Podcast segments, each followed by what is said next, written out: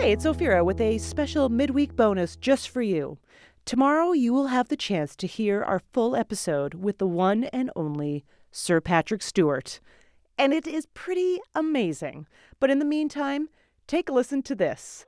I've never understood chicken wings. They've, they've, they've always been, to me, a puzzlement. You know, it's basically a lot of bones. Yeah. And a lot of skin.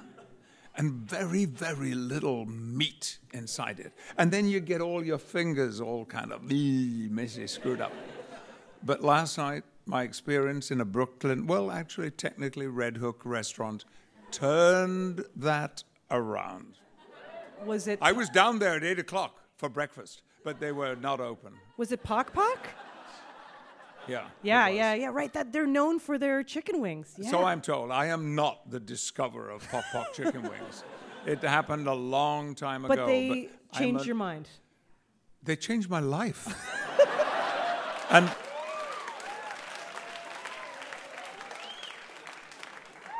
I thought chicken wings was that thing that you used to do, you know, in, in variety shows. Right. Um, But it's, I am told, there were some interesting responses. It is an important feature of American life.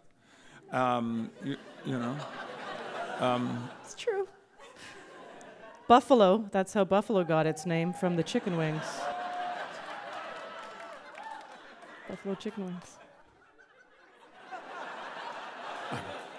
I'm, I'm really sorry. I, is this a language problem? No. We're having here?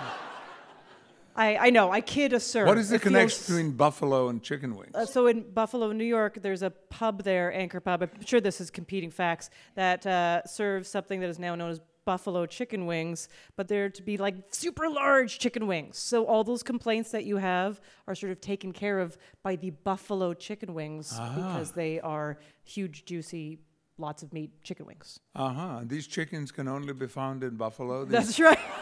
That's right.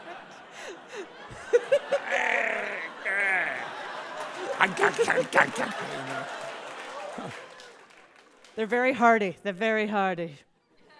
Well, you learn something every day. I've never been to Buffalo, but uh, it'll be on my bucket oh, list. Oh, I'm I sure. Think. For more gems like this from Sir Patrick, listen to the full episode. It drops tomorrow.